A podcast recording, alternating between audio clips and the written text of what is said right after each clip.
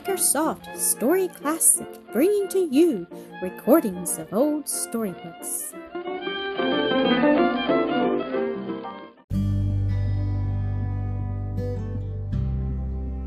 Mildred's Married Life, Episode 4. Suddenly there came a sound as of a heavy body falling or being thrown against the outer door. Then a hand fumbled at the lock, and a man's voice said thickly, Open higher and let a fella in, can't ye? Mildred started to her feet, her heart beating fast and loud, while at the same instant Mrs. Selby, waked by the noise of the fall, raised herself to a sitting posture and glanced round at her friend with a look of alarm. Blast ye! Let me in, here, repeated the voice, its owner accompanying the words with an oath and another effort to turn the handle of the door. The two women drew nearer together. Who is it? asked Mildred in a tremulous whisper. I don't know, but don't be frightened. He's evidently too drunk to break in on us, for the door and window shutters are stout and strongly barred. For several minutes the man continued to fumble at the door, pushing against it and muttering curses and demands for entrance the women standing together, clasping each other's hands and listening with bated breath. Then he staggered to the window and tried that, but with no better success. If ye don't let me in, he growled at length, I'll climb the roof and get down the chimbley. Could he? asked Mildred, taking a tighter grip of her companion's hand. A sober man could easily get on the roof from the back shed, Mrs. Selby answered, but I hope he will fall. He seems very drunk for such an exploit. But can he reach an upstairs window from the shed roof? No, there is none on that side. It's a story and a half house, and with upstairs windows in the gable ends only. They're without shutters, but he can't possibly reach them. And the chimney?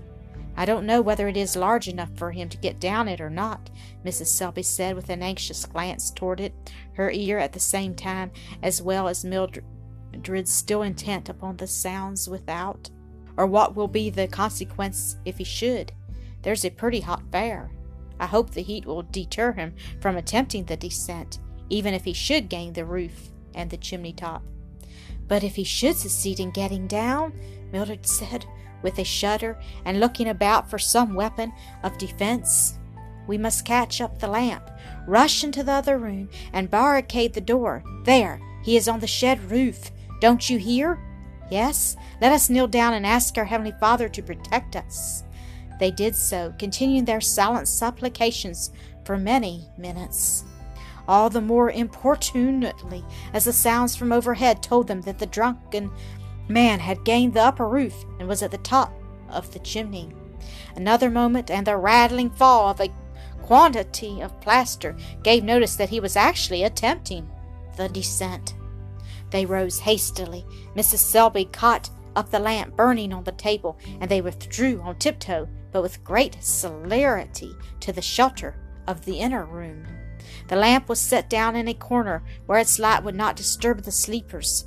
Then the two stood close to the door, intently listening and looking, the fire giving them light enough to see the invader should he succeed in forcing an entrance. And Mrs. Selby, with her hand upon the lock, ready to close the door instantly upon his appearance. Mutterings and curses came faintly to their ears. There were fo- these were followed by half suppressed cries and groans, and another fall of plaster. But the sounds seemed stationary. They came no nearer. He has stuck fast, surely, Mrs. Selby exclaimed in an excited whisper. And we can do nothing to help him, Mildred said half breathlessly. No, nothing. Their conjecture soon grew to a certainty as the groans and cries continued. Gradually their fright abated. They stole softly back to the fireside, and pitying the sufferings of the poor man, hastened to open the door, threw out the burning brands, and extinguished them with water. It was all they could do for his relief. He asked for water, and they tried to give it to him, but without success. He sang drunken songs, muttered indistinctly, asking, they thought, for help to get out, help they could not give. Then followed groans, cries, and ineffectual struggles to get free. These gradually grew fainter, and at length were succeeded by death-like silence and stillness. He is dead? Mildred said half inquiringly in an awe-struck whisper. Mrs. Selby nodded assent, tears springing to her eyes. I am afraid so. Though I had not thought it would come to that, she whispered. Oh, how horrible it is! But I'm thankful that Mother and the children have slept through it all. We'll not speak of it to Mother if she wakes. There, I hear her stirring, and it's, time for the medicine again. I'll hold the light for you, Mildred said, taking it up and following. She could not bear to stay alone in that room at that moment. Excitement and horror had effectually driven away from the two ladies all inclination to sleep, and the moments dragged by on leaden wings until daylight brought some small sense of relief. As Mrs. Selby threw open the window shutters, her eyes were gladdened by the sight of a neighbor nearing her door. She hastened to admit him. Good morning, he said. I'm out looking for my cow. She strayed away, and I thought you might. But what's wrong? he broke off abruptly, gazing at her with mingled surprise and alarm. She pointed to the chimney and dropped white, trembling, and speechless into a chair. Mildred had closed the inner door the moment his loud, hearty tones were heard at the other. What is it? House affair? he asked. Never mind, we'll soon have it out. Where's your water bucket? With a hasty glance about the room. No, no, a man, drunk, dead, I, I think, gasped Mrs. Selby. What? In the chimney? You don't say! And hurrying to the fireplace, he stooped and stuck his head in. Yes, sure enough, he gasped, withdrawing it with a shudder. I see his legs dangling down. He's dead, you think? Turning from Mrs. Selby to Mildred, Yes, she said in an odd, tremulous tone. He groaned and cried out so at first, but hasn't uttered a sound for hours. Horrible, horrible! You don't know who he is? Mrs. Selby shook her head and relieved her feelings by a burst of weeping. And you think he was drunk? I'm certain of it. The tones of his voice told it. Then, calming herself, she told the whole story in a few brief sentences. Oh, what is to be done, Mr. Miller? she asked in conclusion. I'll go for the coroner, and we'll have him got out and taken away just as soon as it can be done, according to law. But your cow? No matter about her. I'll send my boys to look her up. He hurried out and away. At the same moment, the sound of wheels sent Mildred to the outer door.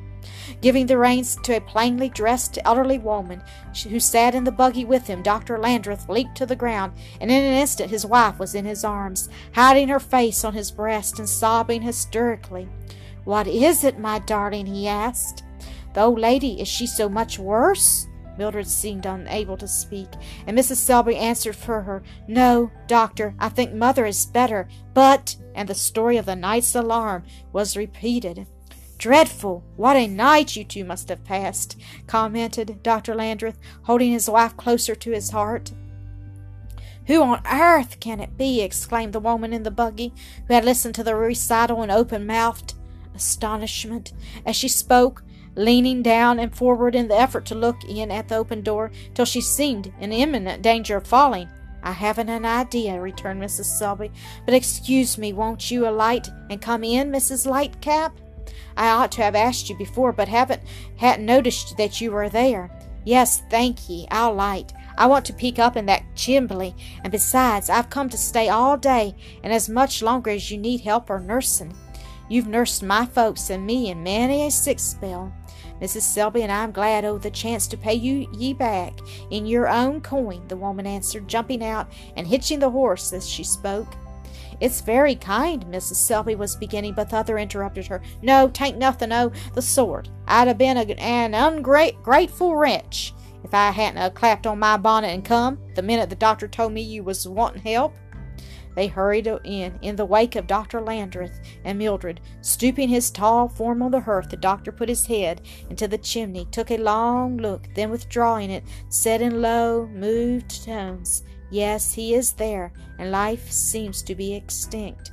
There is not the slightest sound or movement. And you can't so much as give a guess who he is? Just let me look, said Mrs. Lightcap, thrusting him aside in her eagerness. The doctor stepped toward Mrs. Selby, and speaking in an undertone, Keep this from your mother if possible, he said. I will see the coroner and tell him how important it is that she would not be disturbed by noise or excitement. Then we must keep it from the children, she returned, with a half involuntary glance at Mrs. Lightcap. Yes, said the latter, we'll manage that. Let's get 'em up, give 'em their breakfast, and send 'em off somewheres out o' the way afore the coroner comes. Can I see my patient now? I must get my wife home as soon as possible, the doctor said with an anxious glance at Mildred's pale cheeks and heavy eyes. She'd ought to have a bite o' breakfast first. Mrs. Lightcap remarked. What's in that basket in the buggy, Doctor? Shall I fetch it in? Oh, I forgot, he exclaimed. I'll go for it. Mother sent it with a message to you, Mrs. Selby, that she did so because she knew you would be too busy to do much cooking just now. Just like her. Always so thoughtful and kind, Mrs. Selby said gratefully. I'll have Mother ready to see you in a few moments, Doctor, but Mrs. Landreth must have a cup of tea before she takes her ride. I have a fire kindled in the stove in the shed kitchen, and and I'll get the breakfast while you tend to your mother and the children, interrupted Mrs. Lightcap, bustling about like one perfectly at home and in earnest to accomplish a great deal in the shortest possible space of time.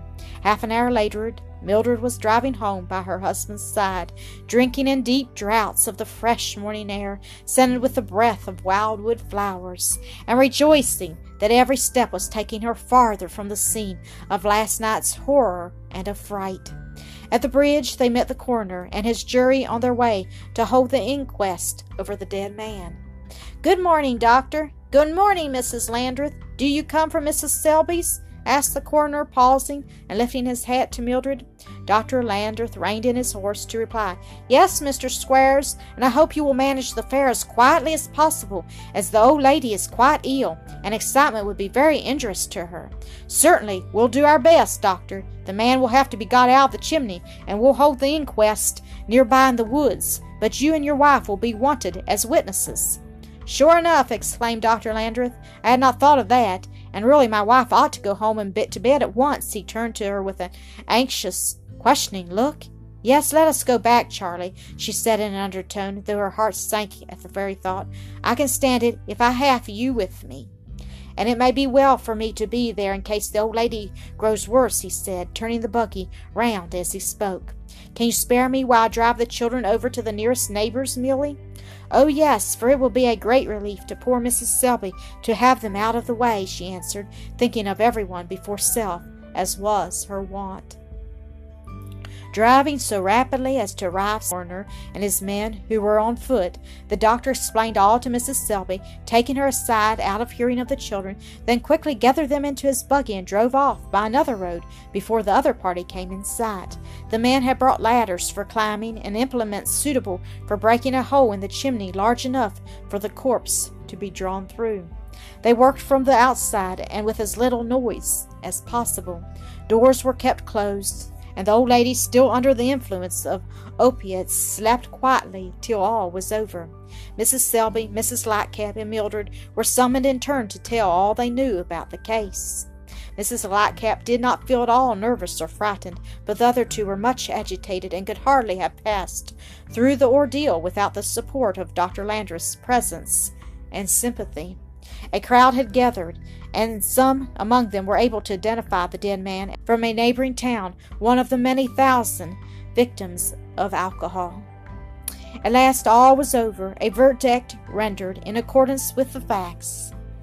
The corpse removed, the crowd scattered, and poor, weary Mildred carried home by her anxious husband to a mother and sisters scarcely less solicitous on her account.